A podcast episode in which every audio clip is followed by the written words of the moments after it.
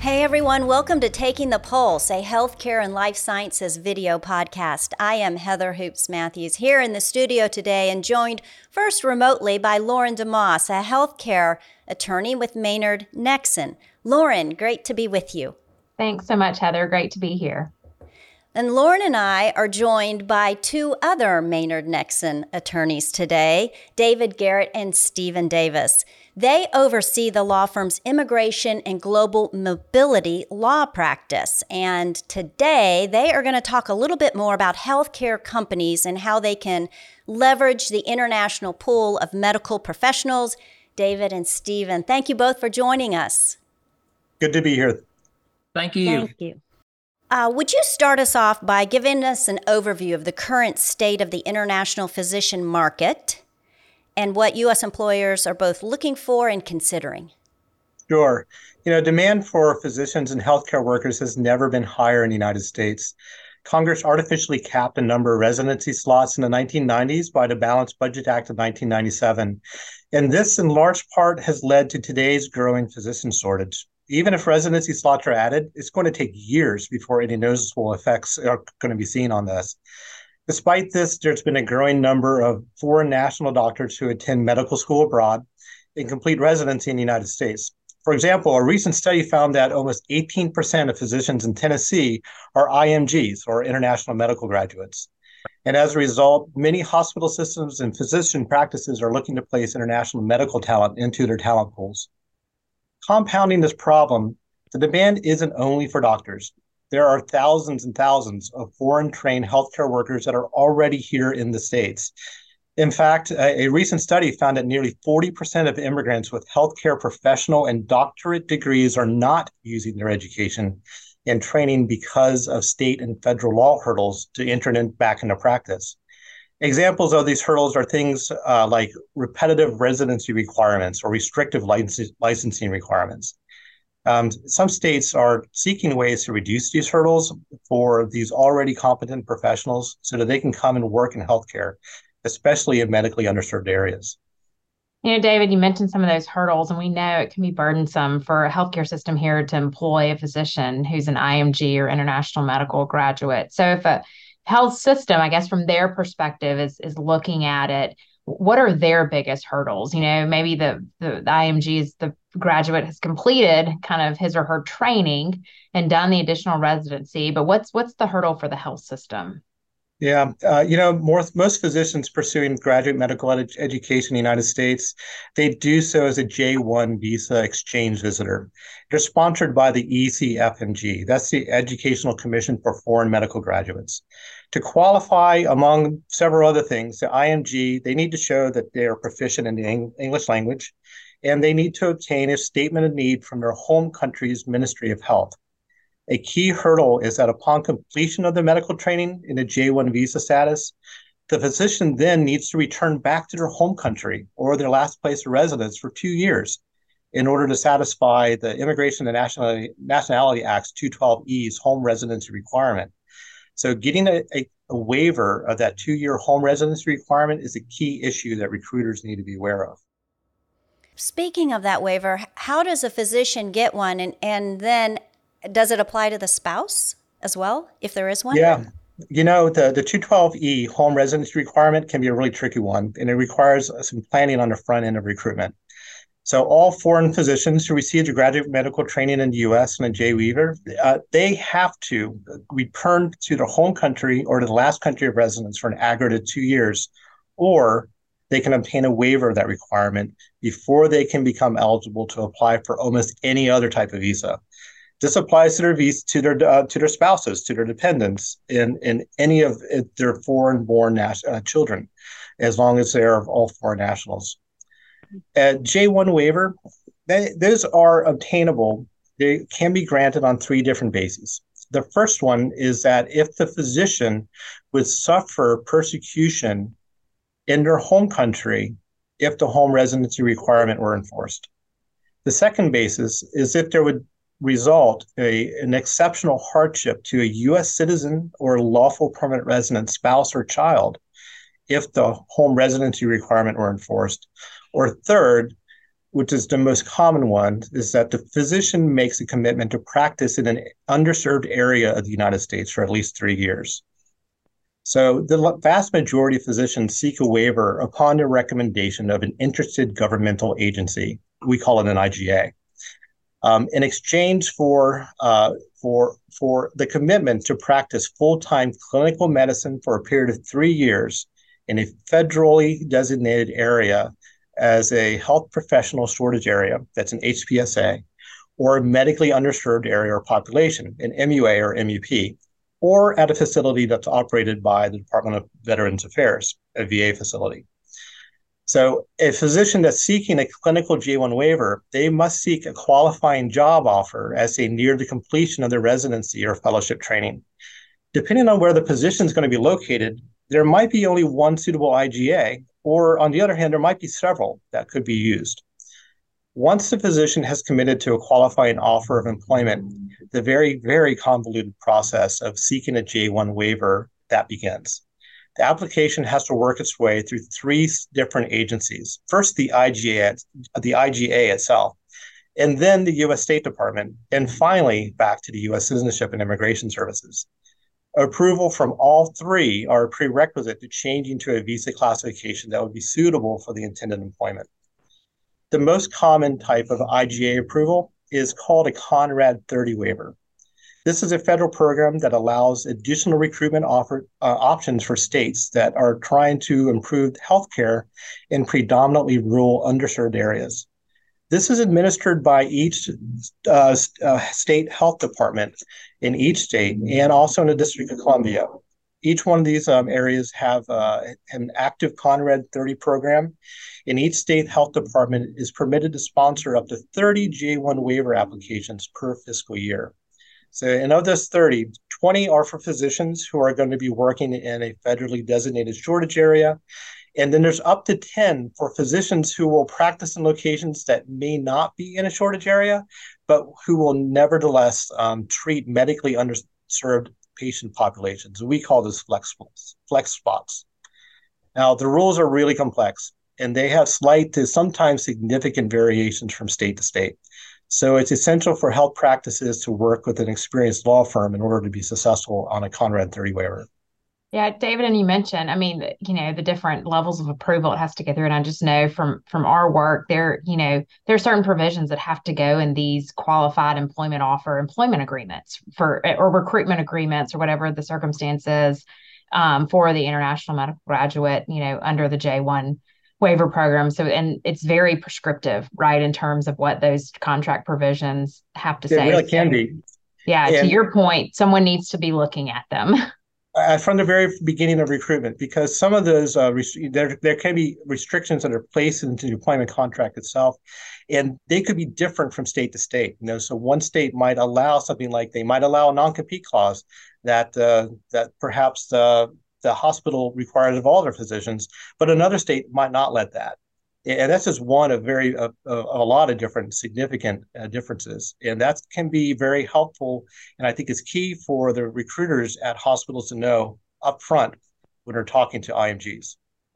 Switching gears a little bit, you know, we've talked about the physician shortage, but I think you know there's also other clinicians and specifically a shorting uh, with nurses. So Stephen, thinking about the, this process that David's described and how it applies to physicians, is it different for nurses or does it look similar? It is completely different for nurses. And as you mentioned, nursing is a shortage occupation, and also included there are physical therapists.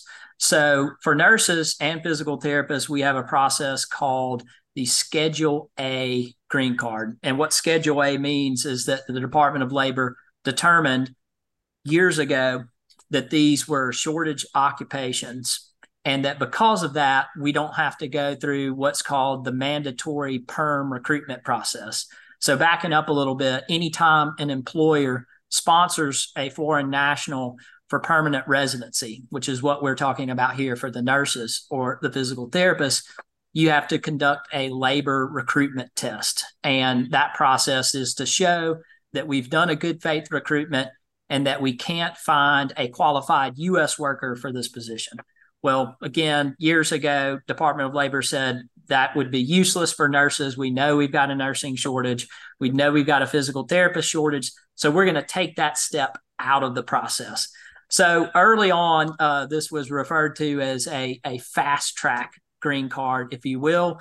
But these days, uh, it's not that fast. And I'll talk through the steps and, and what that would look like for both the employer and, and the foreign national nurse. So let's just take a hypothetical case and say you've got a nurse who's applied for the job and she is somewhere, let's say she's in Kenya and she wants to come uh, and have an RN job in the US.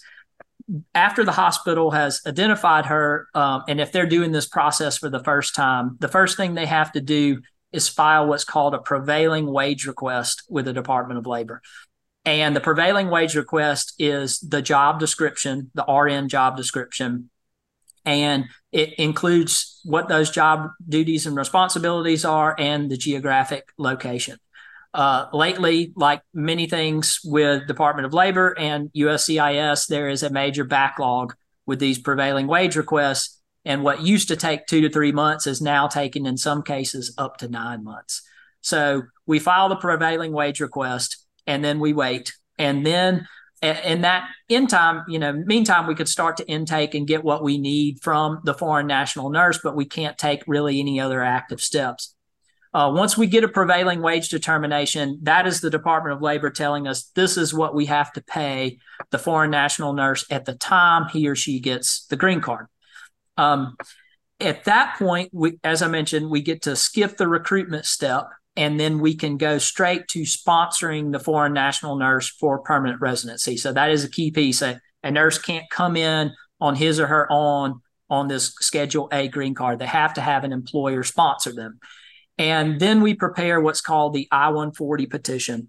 And I won't go through all, all, the requirements, but we basically have to show that we have a job offer for the foreign national nurse. The foreign national nurse also has the certifications. She or he is an RN in their home country.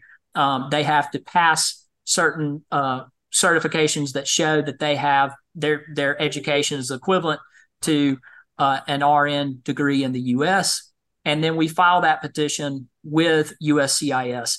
Uh, that can actually be a faster process. Uh, premium processing is available for those, and premium processing means the application could be approved in as little as two weeks. Um, then we get to the last step of the process, and it's more waiting. Uh, so the last step is where the foreign national nurse will apply for his or her green card at a U.S. embassy or consulate in their home country. The major issue we're seeing right now, and this actually started in April of this year, is that there is something each month that the Department of State releases called the Visa Bulletin. And the Visa Bulletin tells the foreign national nurse when they are eligible to file that last step of the green card process. In April this year, we had what was called major retrogression. Uh, so think of it this way: you you have a what's called a priority date, which was the date that step two of this process, the I-140, was approved, was was filed actually, and then you have to wait until your priority date becomes what's called current. And in this case, with foreign national nurses, under the retrogression, we're seeing probably going to be about as of, as of right now, up to another two year wait before they can file that last step of the process. Uh, the last estimate I saw was we could be early to mid 2025 before they can file that last step. So, just in our own practice right now, we've got hundreds of foreign national nurses who have made it all the way to the end, except for actually getting to schedule their green card interview. So, when we get to that state, uh, and they do go to the interview at the embassy. After that, they get the green card. They're able to come into the U.S. and then they are able to start working for us as foreign national nurses, or as I mentioned earlier, physical therapists. Stephen, multiple year wait. I mean, I, that takes practicing your patience to a whole nother level, um, and the investment of time. It, it, is there any other alternative for them? It it there's no alternative for the foreign nationals who are who are outside the country right now waiting for the green card. However, there could be alternatives in certain other visa categories. And what I mean by that is first I was talking about the green card with the schedule A. We also have non-immigrant visas which allow foreign national nurses to come here on a faster track and for shorter periods of time. And the one I really want to mention, the one that's most applicable here is the TN visa. And uh, key consideration there to be eligible for the TN, you have to be a Canadian or a Mexican national. Um, and for the TN, there is a specific category for registered nurses as well as for physical therapists. Uh, comparing a TN case to a green card case, we could have someone here on a TN in as little as really a, probably a week. Uh, and once you get a TN, it can be eligible for up to three years and it can be extended really indefinitely as long as you maintain your, your non immigrant intent uh, that you're not going to immigrate to the US. Um, there's ways around that too, but that's a topic for a, a, a, different day. But for right now, we can say TN is is a short term option. Now, going to the the hypothetical I mentioned earlier, you know, we've got the nurse in in Kenya. That the TN's not going to help her. Uh, unfortunately, the the TN available for the Canadian nationals, the Mexican nationals, still have to show that they satisfy the, the RN criteria and that their, their degree is the equivalent to a US RN degree but much much faster track to get RNs here. Uh, another thing I will mention is that hospitals, physician groups, they have the ability to recruit from colleges and universities who have foreign national students who are already enrolled here. So let's take the case of someone who just graduated with an RN degree and they're a foreign national. They are eligible for what's called OPT, optional practical training and that will give them one year of work authorization in the US without the employer having to sponsor them. Um, so, good news there, they could be onboarded very quickly. The downside is they're only going to get one year of work authorization. So, what do we have to do to keep them longer? We have to go back to the first process we talked about, which is Schedule A. And we have to start that very soon after they start employment. Now, before retrogression became an issue this year, and I say just this year, it has become issues on and off throughout through throughout the past decade, but this severe retrogression of the past several months, before that became effective, we were able to simultaneously start the green card process and actually file what is the last step of the process if in the, if you're in the US, which is the I-485 and keep them working mostly without any interruption of employment. So we would have situations where their OPT was about to expire, the optional practical training, but then we were able to get an employment authorization document that we were authorized to file based on their pending green card case. So we had some seamless transitions, and that is why a lot of foreign national nurses in the U.S. were able to keep keep working up until the point that their green card was approved. Um, I think what we're going to see now is if the retrogression is is not fixed, and we will know a lot more in the next week or so uh, when the October visa bulletin comes out, which is the start of a new fiscal year. If if we're still going to see that severe backlog, you're going to have foreign national nurses who went to school here, who trained here, who may work for a year, and then may have to leave the U.S. for for a year or even longer and if the employer is still in you know engaged with them and wants to sponsor them eventually brings them back uh, on a green card so it can be a long process and um, our clients and the foreign nationals they're all very eager uh, to to get it resolved as quickly as they can you know, one of the biggest differences between physicians and nurses is that for nurses, they have very limited options for a non immigrant visa. You know, generally we're talking about TN. Um, in very, very limited circumstances, can a nurse ever qualify for an H 1B? On the other hand, for physicians, a little bit different. While there are several options for physicians on a non immigrant visa, this is primarily the H 1B, the E3, or the O1. Um, their physicians do not have the advantages that nurses have with Schedule A. So there's no fast track for a physician. Physicians typically either need to go through the traditional type recruitment, that's we call it a perm labor certification, where we have to do a labor market test, which often is is is kind of strange, you know, because we're doing a labor market test in an area that we know that already there's a physician shortage. Um, but it's one of the regulatory hurdles that we do. Or uh, sometimes a physician can qualify for national interest waiver, which can then, you know, go straight to a green card. Um, however, you know, the, the, some of the big differences between the two, the, different professions, is that you know nurses and physical therapists they have the benefit of being listed on Schedule A at the U.S. Department of Labor, while physicians are not. One final question for y'all, if and maybe both of you would like to address this. If a physician practice or a healthcare entity is thinking about recruiting a foreign national for the first time, what would be your recommendation? Is there a something something they need to do first and second before or think about before they even start this process? Yeah, I think the very first thing that uh, that the hospital uh, or physicians group, you know, if they're looking, you know, to tap into international uh, talent pool, should be to talk to an experienced attorney in this area. Uh, there are lots of, of gotchas throughout the process, and there's lots of differences and regional differences too. So, you know, something that might be true in Alabama could be very, very untrue in South Carolina or North Carolina or Tennessee.